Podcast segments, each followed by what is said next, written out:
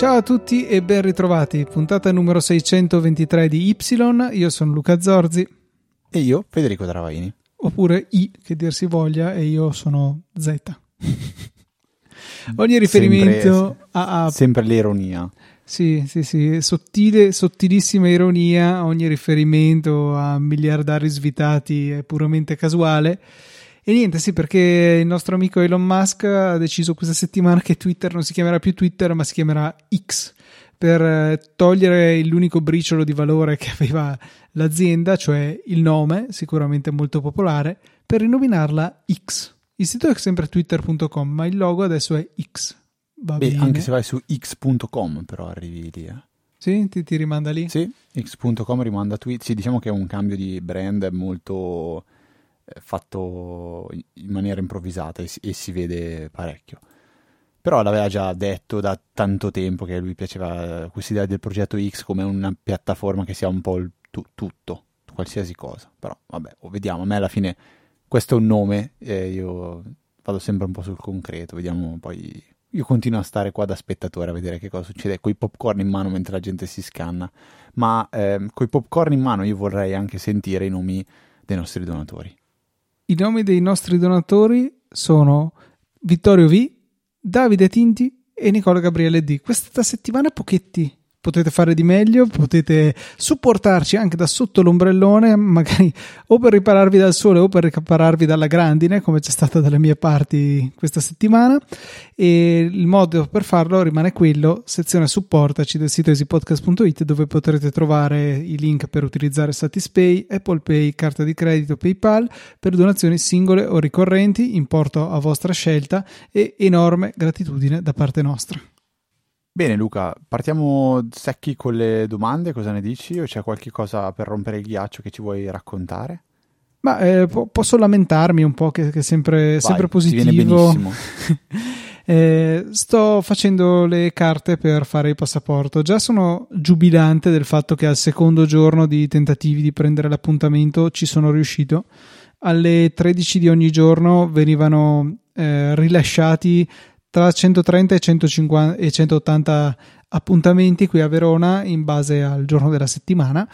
E sono riuscito al secondo giorno di tentativi collegandomi alle 13.00 e 5 secondi e in quel momento erano rimasti 7 appuntamenti. Quindi in 5 secondi sono stati fumati 123 appuntamenti e fortunatamente sono riuscito a accaparrarmi uno degli ultimi peraltro molto vicino a poco dopo Ferragosto quindi molto bene quello che è meno bene è il fatto che, come tutti gli adempimenti, non è così semplice. Non è che nel sito in cui ho fatto la richiesta dell'appuntamento c'è anche un link paga quello che c'è da pagare e paghi quello che c'è da pagare. No, è necessario eh, utilizzare un bollettino postale e una marca da bollo o un tributo elettronico, adesso non mi ricordo come si chiama. Bollettino postale visto l'andazzo, visto la difficoltà di prendere gli appuntamenti, vista la mente contorta di chi gestisce queste cose, non me la sento di pagare il bollettino direttamente online, per cui dovrò andare a perdere tempo in posta per eh, ottenere questo bollettino. Ho poi cercato di pagare almeno la parte che basta andare in qualsiasi tabaccaio, per poi sentirmi dire: Eh no, questo si paga solo in contanti. Allora ho detto: Va bene, grazie, arrivederci. Sono 73,50 euro. Io in quel momento con me non avevo quella cifra, punto. Quindi anche volendo non avevo la possibilità di, di pagarlo. Quindi adesso dovrò sbattermi, andare a prelevare, eh, avere questi soldi, eh, andare a pagare in contanti. Tutto ciò perché a quanto pare c'è un'eccezione per i valori bollati che n- non sono quindi tenuti a accettare metodi di pagamento elettronici e la ragione è che il margine è così basso che le commissioni eroderebbero anche quello e, e secondo me la, la, soluzione sarebbe immediata. Sono 73,50 euro facciamo 74 facciamo 75 tanto ormai non cambia più niente e, e risolviamo il problema. E invece no eh, c'è questa simpatica tiritera per cui sì i pagamenti tracciati no non per tutto questo sì questo no eccezioni. Cioè, è una cosa che mi irrita alquanto. Senza Hai contare che. Fregli 75 via carta? Non ci ho neanche provato, guarda. Eh. Perché adesso mi è venuto in mente questo, sarebbe stato bello provare, magari non si può neanche, non avrebbe neanche potuto accettare, però senti, ti pago 75 con la carta. Esatto, sì, non so, dammi quello e metti, fai finta di avermi venduto delle caramelle, non lo so, ti entra le caramelle. No, più che altro, cioè, eh, rimane il fatto che è una burocratizzazione assurda, come anche per il rinnovo della patente, che devi fare tre versamenti su due conti diversi e però di, due di questi sono sullo stesso conto ma devono essere due versamenti separati per poter pagare il balzello due volte. E finezza quei bollettini non c'era neanche il dubbio se pagarli online perché sono dei bollettini speciali che si pagano solo in posta tutte cose veramente demenziali che eh, ostacolano il cittadino nell'espletamento delle sue funzioni, cioè di combattere e sopravvivere contro la burocrazia del sistema paese. E niente, quindi io mi sono sfogato, ho, ho raccontato questa, questa cosa che magari è di pubblica utilità, quindi non proverete neanche a presentarvi a cercare di comprare questa marca da bollo con denaro poco valido come una vostra carta di credito, un bancomat e arriverete con il frusciante denaro.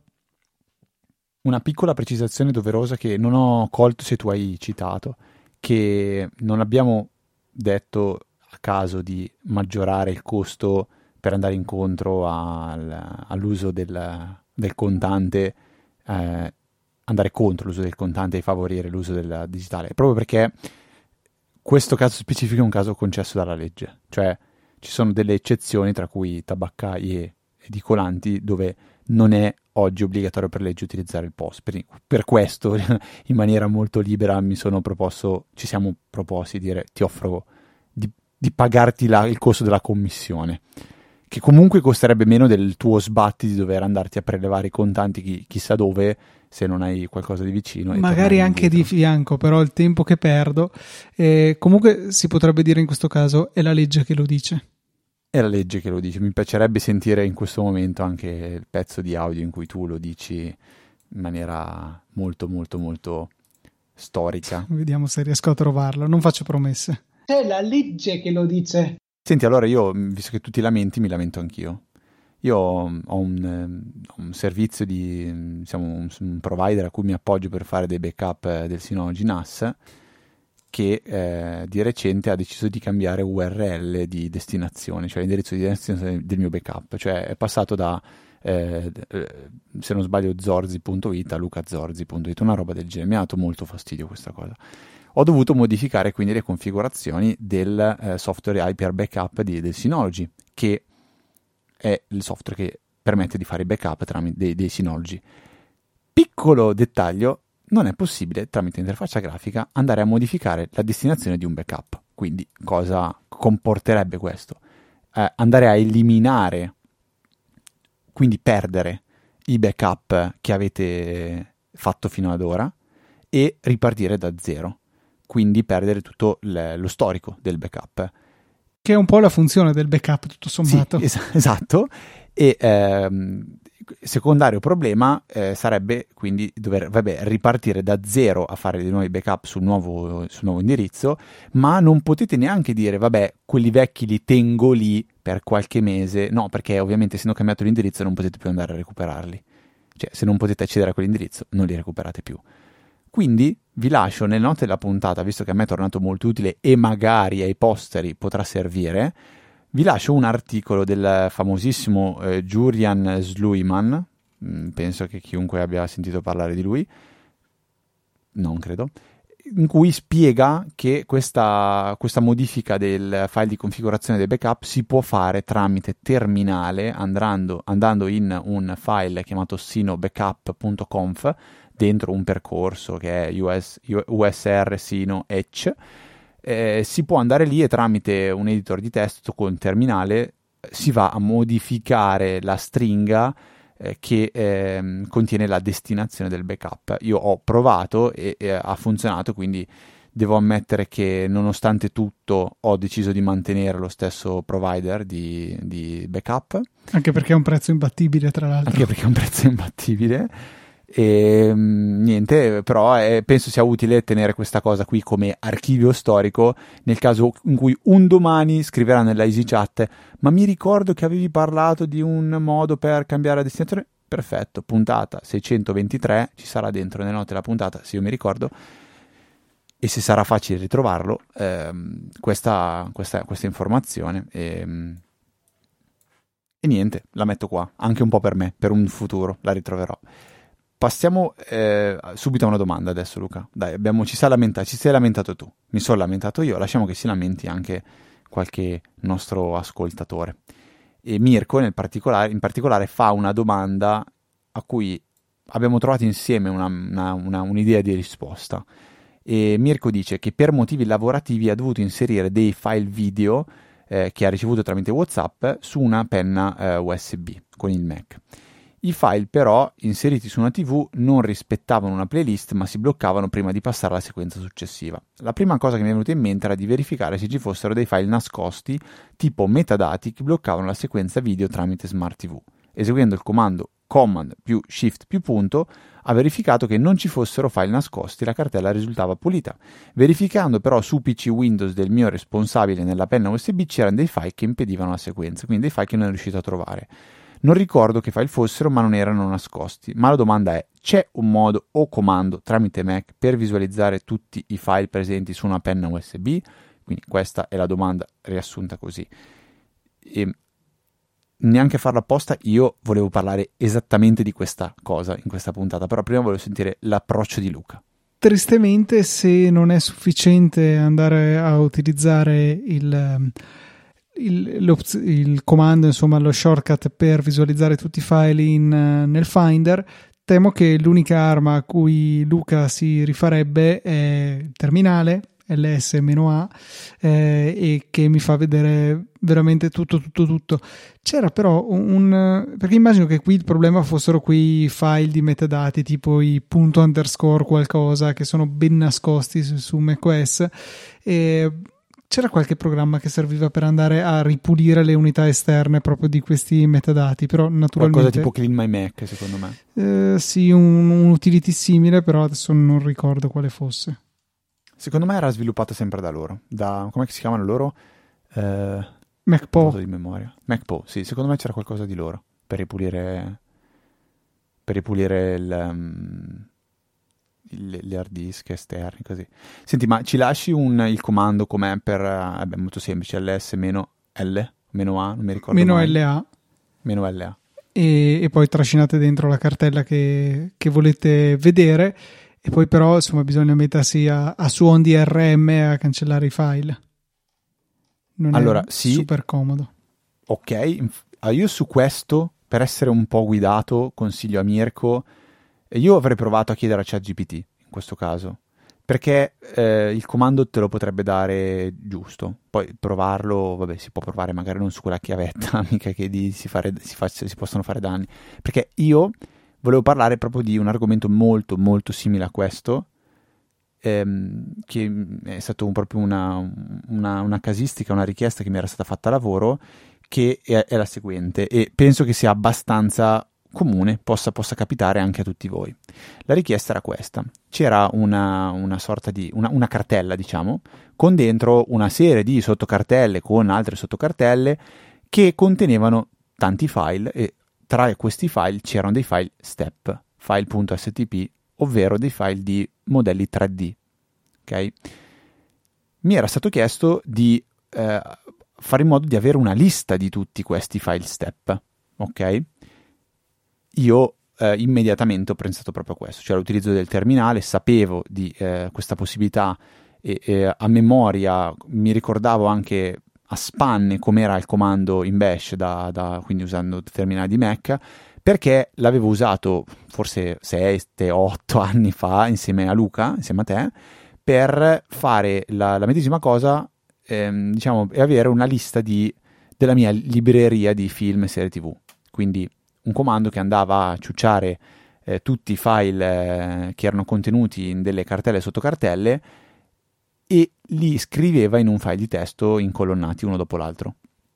Quindi in questo caso io mi trovo in ambiente Windows, ho detto va bene, dovrò, ci sarà un comando eh, analogo su Windows. Ho chiesto a ChatGPT esattamente eh, quello che devo fare, cioè devo eseguire un comando da terminale che mi permetta di eh, copiare all'interno di un file di testo tutti i file contenuti nelle, in una cartella e in tutte le sue sottocartelle che abbiano estensione .stp. ChatGPT mi ha restituito un comando che se vuoi Luca vado anche a recuperare, che magari a te può, può tornare utile per dire ah sì lo sapevo oppure ah no non lo sapevo, adesso lo recupero al volo, ce l'ho qua davanti, il comando era il seguente, aspetta eh, che sto scrollando, allora era questo qua, dir slash b slash s slash a meno d spazio, poi il percorso della cartella iniziale che finisce con un backslash eh, asterisco.stp, quindi poi tutto quello che è STP, ehm, e poi il simbolo di eh, maggiore e il percorso di destinazione dell'output, dove volevi salvare il file di testo. Punto. Questo era il comando e, e con un invio eh, bello perché ChatGPT ha spiegato anche poi che cosa erano tutti i slash vari, cioè slash b dice modalità elenco semplice, i nomi dei file verranno elencati senza altre form- informazioni. Slash s elenca i file nelle sottocartelle. Slash a-d esclude le voci corrispondenti alle cartelle, in modo che vengano elencati solo i file e non le cartelle che era esattamente quello che volevo, e poi vabbè il percorso e spiegava tutto. Quindi ho utilizzato questo, questo, comando e ho avuto in un file di testo tutto questo elenco fantastico. Poi ehm, la richiesta successiva era quella di, diciamo, tradurre questi... Ah, ovviamente, scusate, eh, nel file di testo non c'era il nome dei file, ma c'erano il percorso.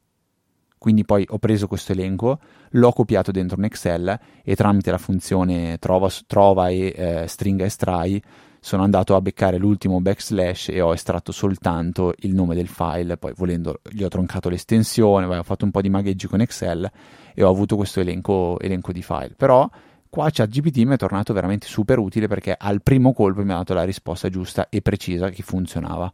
Avrei potuto cercare su internet, probabilmente sarei finito su Stack Overflow, credo di sì, però eh, avrei trovato un esempio più o meno simile a quello che mi sarebbe servito, mentre qua ChatGPT mi ha dato esattamente un pezzo che ho copiato e incollato e ha funzionato perfettamente. Quindi sei fiero di me un po', Luca? Sono abbastanza fiero, sarei stato molto divertito se ti avesse suggerito format C come No, vabbè, ho capito.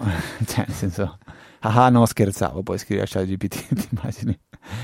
Esatto. Vabbè, no, no, è stato, dai, è stato molto molto, molto utile, molto funzionale e ricordiamo sempre le potenzialità dietro il terminale sono cioè, quello, quello, allora col terminale secondo me puoi fare delle cose che impazziresti a fare con l'interfaccia grafica e le faresti col terminale in un clic al contrario ci sono cose che fatte con un clic con l'interfaccia grafica diventeresti pazzo a fare col terminale quindi è importante secondo me anche avere un'idea capire di cosa si può fare in un modo cosa si può fare nell'altro perché hanno, hanno le proprie utilità Assolutamente sì, come anche gli integralismi da tastiera, gli integralismi da mouse sono Io assurdi. Tastiera. Cioè, Io sono da tastiera.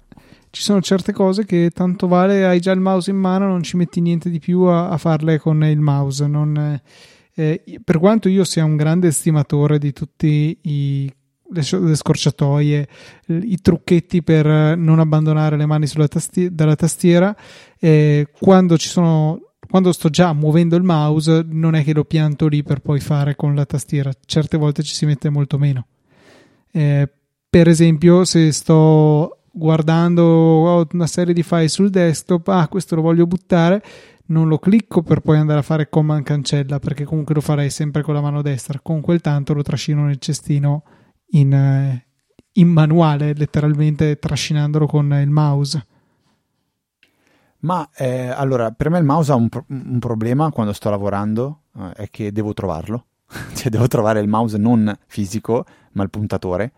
Quindi io tendo sempre, sempre, sempre dove posso imparare una scorciatoia a impararla e usarla. Ma anche se è una scorciatoia un po' più complessa, tipo su i vari Excel, Word e software simili, ehm, utilizzando l'Alt si apre praticamente, se tu hai aperto Excel e premi una volta Alt sulla tastiera, ti compaiono le lettere sulla barra dei menu in alto. e a quel punto lì tu puoi navigare solo con la tastiera.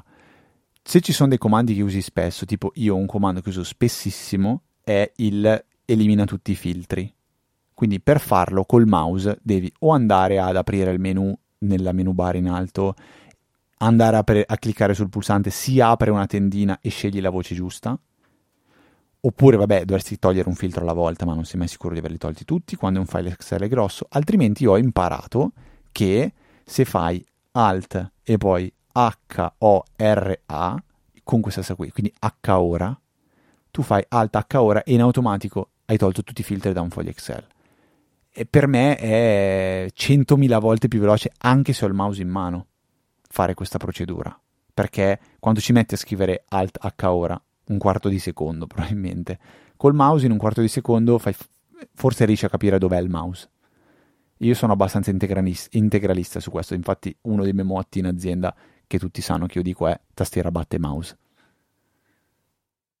Però capisco che certe cose senza il mouse no, non le fai. Clicca lì, eh, mh, mm, vabbè. Se posso usare tab tab tab lo uso, ma mh, mm, aspetto gli come si chiamano? Mi sono già dimenticato il Vision Apple Vision Pro. Apple Vision Quindi Pro, tra l'altro guardo con gli occhi e clicco con gli occhi. A proposito di Apple Vision Pro, sono usciti eh, diciamo gli inviti a richiedere che te ne venga inviato a casa uno per gli sviluppatori, si intende, eh, per poter appunto eh, testare e sviluppare le, le, proprie app. E è molto interessante la documentazione di Apple che spiega che te lo manderanno in un Pelican case, una di quelle diciamo valigette tattiche super robuste che dovrà essere chiuso a chiave, dovrà essere in una stanza sotto chiave a cui solo tu puoi accedere, eh, mi raccomando non deve provarlo nessuno tranne te e i tuoi sviluppatori nel caso tu sia un'azienda insomma, no i tuoi familiari, no in pubblico non farlo vedere a nessuno, non farlo toccare a nessuno, nessuno fargli sentire neanche il profumo e se non te è ne neanche vai... tuo. Non è neanche tuo. No, no, no, assolutamente. È, è, proprietà di Apple e te lo concedono per fare questa operazione. E se te ne vai di casa per più di dieci giorni, fatti vivo che ci organizziamo per proteggere questo dispositivo incredibile. È, è davvero, cioè, fa, fa quasi ridere il, la quantità di contromisure di, di, di, misure di sicurezza che Apple prende per garantire che questi non finiscano sul banco del primo youtuber che passa. E, dici che nessuno lo farà? Sicuramente qualcuno lo farà. Eh, capiterà. Però ecco, non so se magari riescono in qualche maniera ad andare a eh, associare per qualche piccolo dettaglio, non so, gli fanno tutti un graffietto fatto in una maniera diversa, a riuscire a capire chi è stato a, eh, a divulgare, a rendere disponibile insomma il dispositivo a chi non doveva, o magari anche solo nel, eh, non so, nel software, che ci sia qualcosa di un po' diverso per tutti quanti in modo da riuscire a, a beccare chi è la talpa. Eh, visto il livello di paranoia raggiunto, no, non mi stupirebbe affatto. Uh, ci, ci, sta, ci sta. Conoscendo Apple potrebbe fare qualcosa per, per riuscire a capirlo, però cioè, dipende poi cosa condividi, anche lì non lo so. È un po' che mi ehm. sto. Eh, cioè, lo, lo, sento nominare nei podcast, poi alla fine non ho mai tempo di provarlo. Ma mi incuriosisce l'idea di scaricare la beta di Xcode e con il relativo simulatore dell'Apple Vision Pro. Per cui, per carità, con degli strumenti un po' goffi come mouse e tastiera, eh, possiamo andare a, a, provare l'interfaccia di questo dispositivo e farci una vaga idea, insomma, di quale potrebbe essere l'esperienza d'uso. Tu ci hai già provato? no, assolutamente. Ti intriga l'idea di farlo? No, troppo, troppo complesso. Troppo no, vabbè, dai, alla fine basta scaricare Xcode, basta scaricare il Vision no. Pro SDK e fare vai. No, no, no. No, non, non, mi, non, mi, non mi, attira. Mentre, mentre eh, cosa proprio di qualche ora fa, eh, Apple ha, diciamo così, licca, autoliccato con la, una delle ultime beta di, di iOS 17 che nell'iPhone 15 Pro ci sarà un bottone azione al che sembra sarà al posto del tasto switch eh, del, della modalità silenzioso. E dice Se che... ne parla da qualche mese, quindi è confermato allora. Adesso è confermato, sì, sì, dicono che è stato praticamente liccato e sembra che avrà la possibilità di usare nove funzioni diverse. Una dell'accessibilità per, la, per richiamare la videocamera, per la torcia, per la modalità focus, per il, mm, il come si chiama, il, mi viene il telescopio ma il contrario, il, oh mamma mia, la lente di ingrandimento, per attivare delle scorciatoie, per attivare la modalità silenziosa, che è quella che userò io, per tradurre e per attivare le, le voice memo.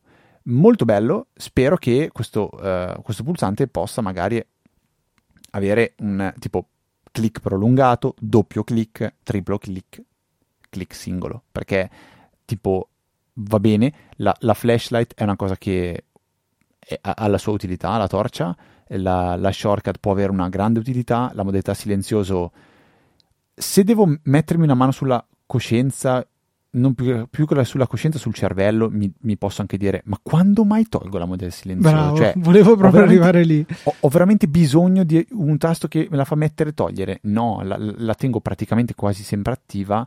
E, e se penso sull'iPad, no, non c'è da una vita e lo tengo sempre silenzioso. Però, eh, vabbè, è un po' diverso. Eh.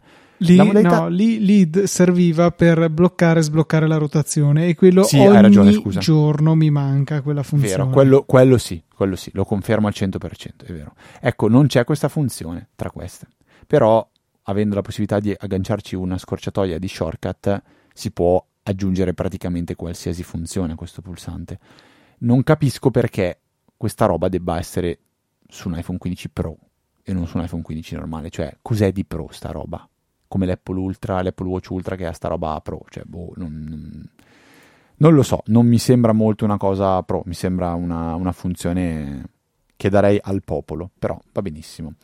Io ho un sacco di cose ancora di cui ti, ti vorrei parlare, Luca, ma vedo che tu devi dirci qualcosa sui tuoi bei AirPods Pro 2. Sì, un'altra... Hai imparato a usare anche oltre a per, per, dormire? Per cosa li usi adesso? No, ho scoperto che ce ne sono due, quindi vanno in due orecchie diverse, mentre invece ho passato tutto il tempo a cercare di metterli nello stesso orecchio.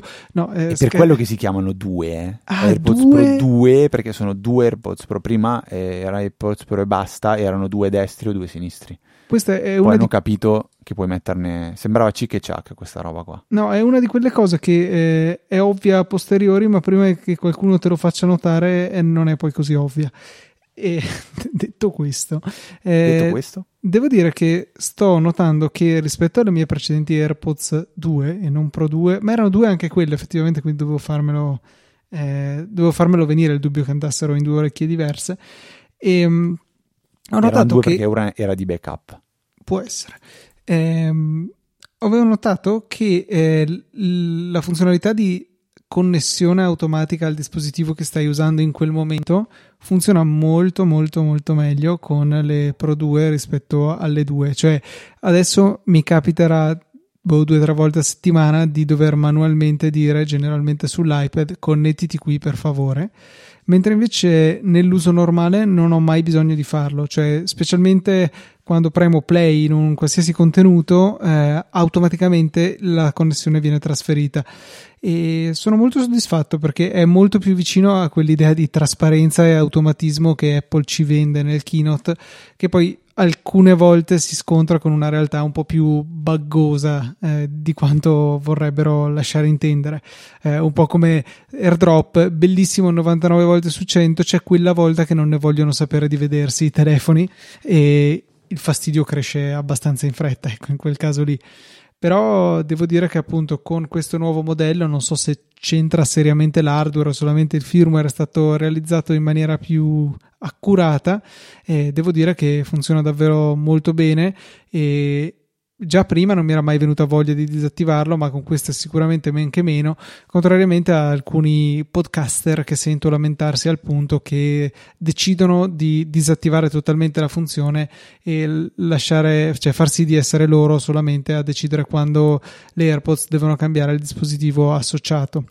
E, ecco, questo è quanto e volevo chiederti come, com'è la tua esperienza nel cambio dispositivo. Allora, io raramente li uso con due dispositivi. Diciamo che quelle volte che eh, mi capita, ehm, diciamo che non è proprio in linea con quello che mi aspetto che, possa succe- che, che, debba succedere. Cioè, a volte magari io sono, non so, sto guardando qualcosa con l'iPad, poi tiro fuori l'iPhone e intanto che sto guardando l'iPad, eh, Netflix o simili, magari apro Instagram e lui passa Instagram con le audio e a me non, non, non piace questo Quando invece eh, lo fa in automatico, tipo per una chiamata, è mm, veramente molto figo. Ti, ti confermo che però le, la maggior parte delle volte funziona, cioè, funziona come, piace a, come piace a me, quindi mi sono già contraddetto rispetto a quello che ho detto inizialmente. Eh, forse perché la mia esperienza eh, è più recente che quando siamo andati a Roma, che ho usato le AirPods, mi è capitato a volte che facesse questo comportamento, quindi io guardavo le cose con l'iPad, poi cazzeggiavo un po' sul, sull'iPhone e passava l'audio all'iPhone, ma a me in realtà non interessava. Eh, in un utilizzo un po' più, diciamo così, serio, cioè, no, serio, più coerente, cioè sto, sto vedendo un film, sto vedendo un film, se, se devo, devo, usare il telefono lo metto in pausa, lo switch funziona bene. Mi piacerebbe, però non lo so, dovrei provare, che magari quando inizio a usare l'iPhone mi dica vuoi, vuoi che passo qua? E io clicco sì, oppure tolgo la notifica e gli dico lascia perdere. Mm, potrebbe essere una, un'aggiunta, non so, sa, sa, sappiamo che Apple non lo fa, ma metterla come opzionale, cioè vuoi una conferma dello switch sì o no? No, fa tutto in automatico, sì, invece ti manda una notifica per dire vuoi fare lo switch sì o no. Eh, però sappiamo che Apple è molto più radicale su, su queste cose. Va bene, ti posso parlare un po' di, di, delle belle cose. Vai, fuoco, sono molto curioso. Ah, tipo, la prima l'abbiamo vissuta in tempo reale settimana scorsa che eh, dovevo recuperare un file con Time Capsule, apro Time Capsule e mi fa vedere i file solo fino a tipo due settimane fa. E dico, non è possibile, allora iniziavo a impanicarmi, eh, Time Capsule non funziona, si sarà corrotta, oppure è successo qualcosa. Beh, chiudo Time Capsule, riapro Time Capsule e compare tutto. E quindi questo è, è, è, una, è una lamentela che potevo fare all'inizio, cioè non so se vi è mai capitato, ma attenzione perché Time Capsule quando l'aprite ha time machine, di un... Time Machine, Fede. Sì, scusa, so, continuo a dire Time Capsule, non so perché, ce l'ho scritto anche davanti nelle note della puntata.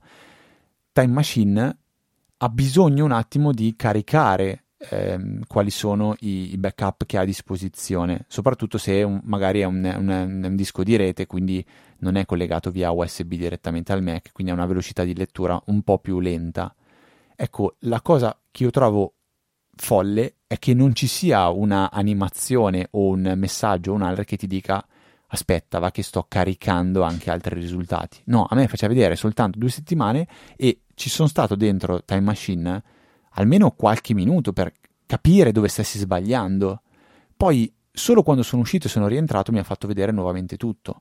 E ehm, sono poi uscito e rientrato nuovamente e ancora mi faceva vedere solo due settimane di backup. Quindi attenzione a questa cosa, però una, un, un, ehm, un'imperfezione di, di, esperienza utente che da Apple non, non vorrei vedere. Ecco, questo, questo, è quanto.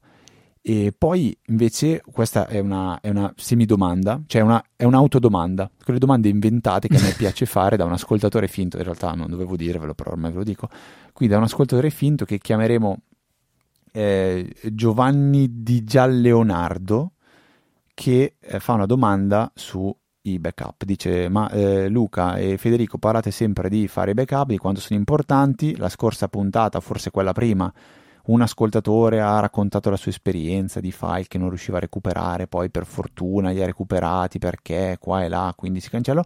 Bene, ma potete spiegare un attimo come funziona il il backup retention e cosa consigliate di avere e che cos'è. Quindi Luca, ora che questo Giovanni Di Leonardo ti ha fatto questa domanda, tanto è una mezza citazione Giovanni Di Leonardo. Citazione colta. Citazione colta. E tuttavia eh, è veramente difficile dare una risposta che vada bene per tutti su quale è la politica di ritenzione del backup che vada bene per tutti, dipende enormemente dal tipo di dati che abbiamo, da quanto spesso cambiano.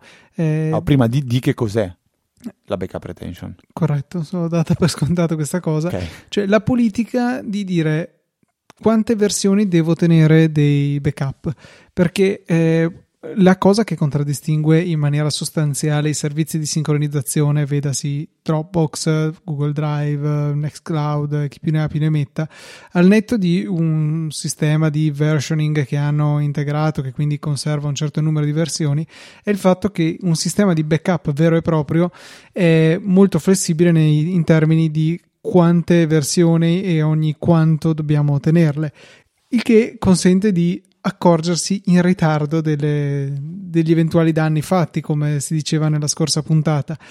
E il backup retention, insomma, il backup plan, ci sono 100.000 nomi eh, per, dare, per riferirsi a questa stessa cosa, appunto stabilisce le regole eh, che verranno seguite per scegliere se eh, dopo aver fatto il backup corrente ce n'è qualcuno magari di passato che può essere eliminato mi facevi vedere l'interfaccia di Hyper Backup di Synology e devo dire che, eh, oddio, se uno è vagamente ferrato in materia, riesce a capire eh, che cosa dice, che cosa vogliono dire tutte quelle opzioni, però non è certamente chiaro. Un esempio invece, secondo me, di chiarezza massima nel eh, definire questa politica di ritenzione dei backup è ARC ARQ, programma che è per Mac e per Windows non mi smetterò mai di consigliare e che consente di effettuare i backup un po' dappertutto, sia verso cartelle locali, cartelle di rete, eh, vari servizi cloud, S3, Backblaze, eh, Dropbox, Google Drive, utilizzandoli come meri fornitori di, di, spazio e poi è Arc a gestire tutta la cifratura, tutto eh, il, il, processo di backup, di ripristino e di gestione delle versioni. Nella sezione retention c'è una eh, spunta da fare che eh, smagrisci i backup man mano che invecchiano e ci sono una serie di caselline dove noi mettiamo dei numeri. Ci dice tieni i backup orari per, scrivi quanto vuoi, ore quindi, per esempio, tieni backup orari per 24 ore, tieni backup giornalieri per tot giorni, settimanali per tot settimane, mensili per tot mesi. È estremamente chiaro come, eh, come viene definito insomma il, il, nostro piano di backup e ve lo metterò nelle note della puntata così insomma potete farvi un'idea di, di che cosa sto dicendo e spoiler potrete scoprire qual è il, la politica di backup di Luca Zorzi che penso che da solo valga un click nelle note della puntata. Fa girare un po' la testa. Però una cosa che prima mi hai detto che a cui non avevo pensato però intelligente è che io ti ho detto, ma scusami, ma i backup di ogni ora? Cioè, a me non serve neanche perché non scrivo ogni ora sul Synology o comunque non faccio backup ogni ora del Mac, cose simili. E tu mi hai risposto in maniera intelligente, quasi fastidiosa. Mi hai detto, vabbè, ok, alla peggio, se non trova differenze non fa il backup o magari lo fa cioè, anche ma non occupa spazio ma, ma perché occupa questa spazio, sì, è, è, la, è, la, vera questione da tenere a mente perché può sembrare un'assurdità il fatto di tenere decine forse anche centinaia di, eh, di record di backup ma sono punti nel tempo. Se non è cambiato niente il vostro backup di fatto non occupa spazio. Sono le modifiche che occupano spazio perché dovrò chiaramente tenere una copia della versione precedente oltre a cominciare ad archiviare quella nuova, ma sono anche paradossalmente le eliminazioni a occupare spazio perché immaginate di avere eh, due file giganteschi sul vostro computer, fate il backup, avete un'altra avete raddoppiato lo spazio usato, insomma il backup è uguale ai dati originali, dopodiché prendete uno di questi file, lo cancellate, il backup registra il fatto che l'avete cancellato e quindi se andate a verificare eh, cosa c'era in quel punto nel tempo trovate un solo file, però lo spazio occupato dal backup è rimasto quello di prima, quindi tiene naturalmente fino a che non esce dalla rotazione anche il file che abbiamo cancellato. Ecco perché appunto non è così rapido cancellando dei file sul computer andare a recuperarli anche sui backup. Bisogna aspettare che pian piano vengano spinti fuori dall'altro lato e si arrivi a un punto che quel backup è così vecchio che non è più necessario mantenerlo. Ecco questi sono i due casi in cui il backup cresce e modifiche eliminazioni nel senso non cala e chiaramente le aggiunte di file vanno a far crescere la dimensione del backup. Per il resto, se il sistema è ben congegnato, viene riconosciuto il fatto che i file non sono cambiati, quindi non vengono nuovamente ricopiati eh, sulla, sulla cartella di destinazione. Ok, diciamo che questa è una cosa che ha, ha, assolutamente senso. Cioè, non riesco, non riesco, neanche a dirti non sono d'accordo su una virgola. Quindi, bene. Backup, molto bene. Molto utili. Una, una, piccola ultima cosa che volevo dire, che mh, mm, mi sono sentito un po' stupido, perché da quando l'Apple Watch Ultra, che è penso più o meno un anno, penso più o meno un anno, eh, mi sono sempre un po' lamentato del cinturino. Io ho quello arancione, eh, il modello non mi ricordo come si chiama onestamente, però è l'unico arancione di quelli originali, se non sbaglio, quello con eh, e tanti ganci, è un, è un gancio di, penso sia titanio, eh, che si infila in una delle asole che ha il cinturino per tenerlo bloccato. Non, non mi viene in mente il nome. Non mi, è, non mi è mai piaciuto allora all'inizio per la comodità del metterlo e toglierlo, poi in realtà mi sono abituato e lo mettevo, lo toglievo molto rapidamente e lo trovavo anche comodo.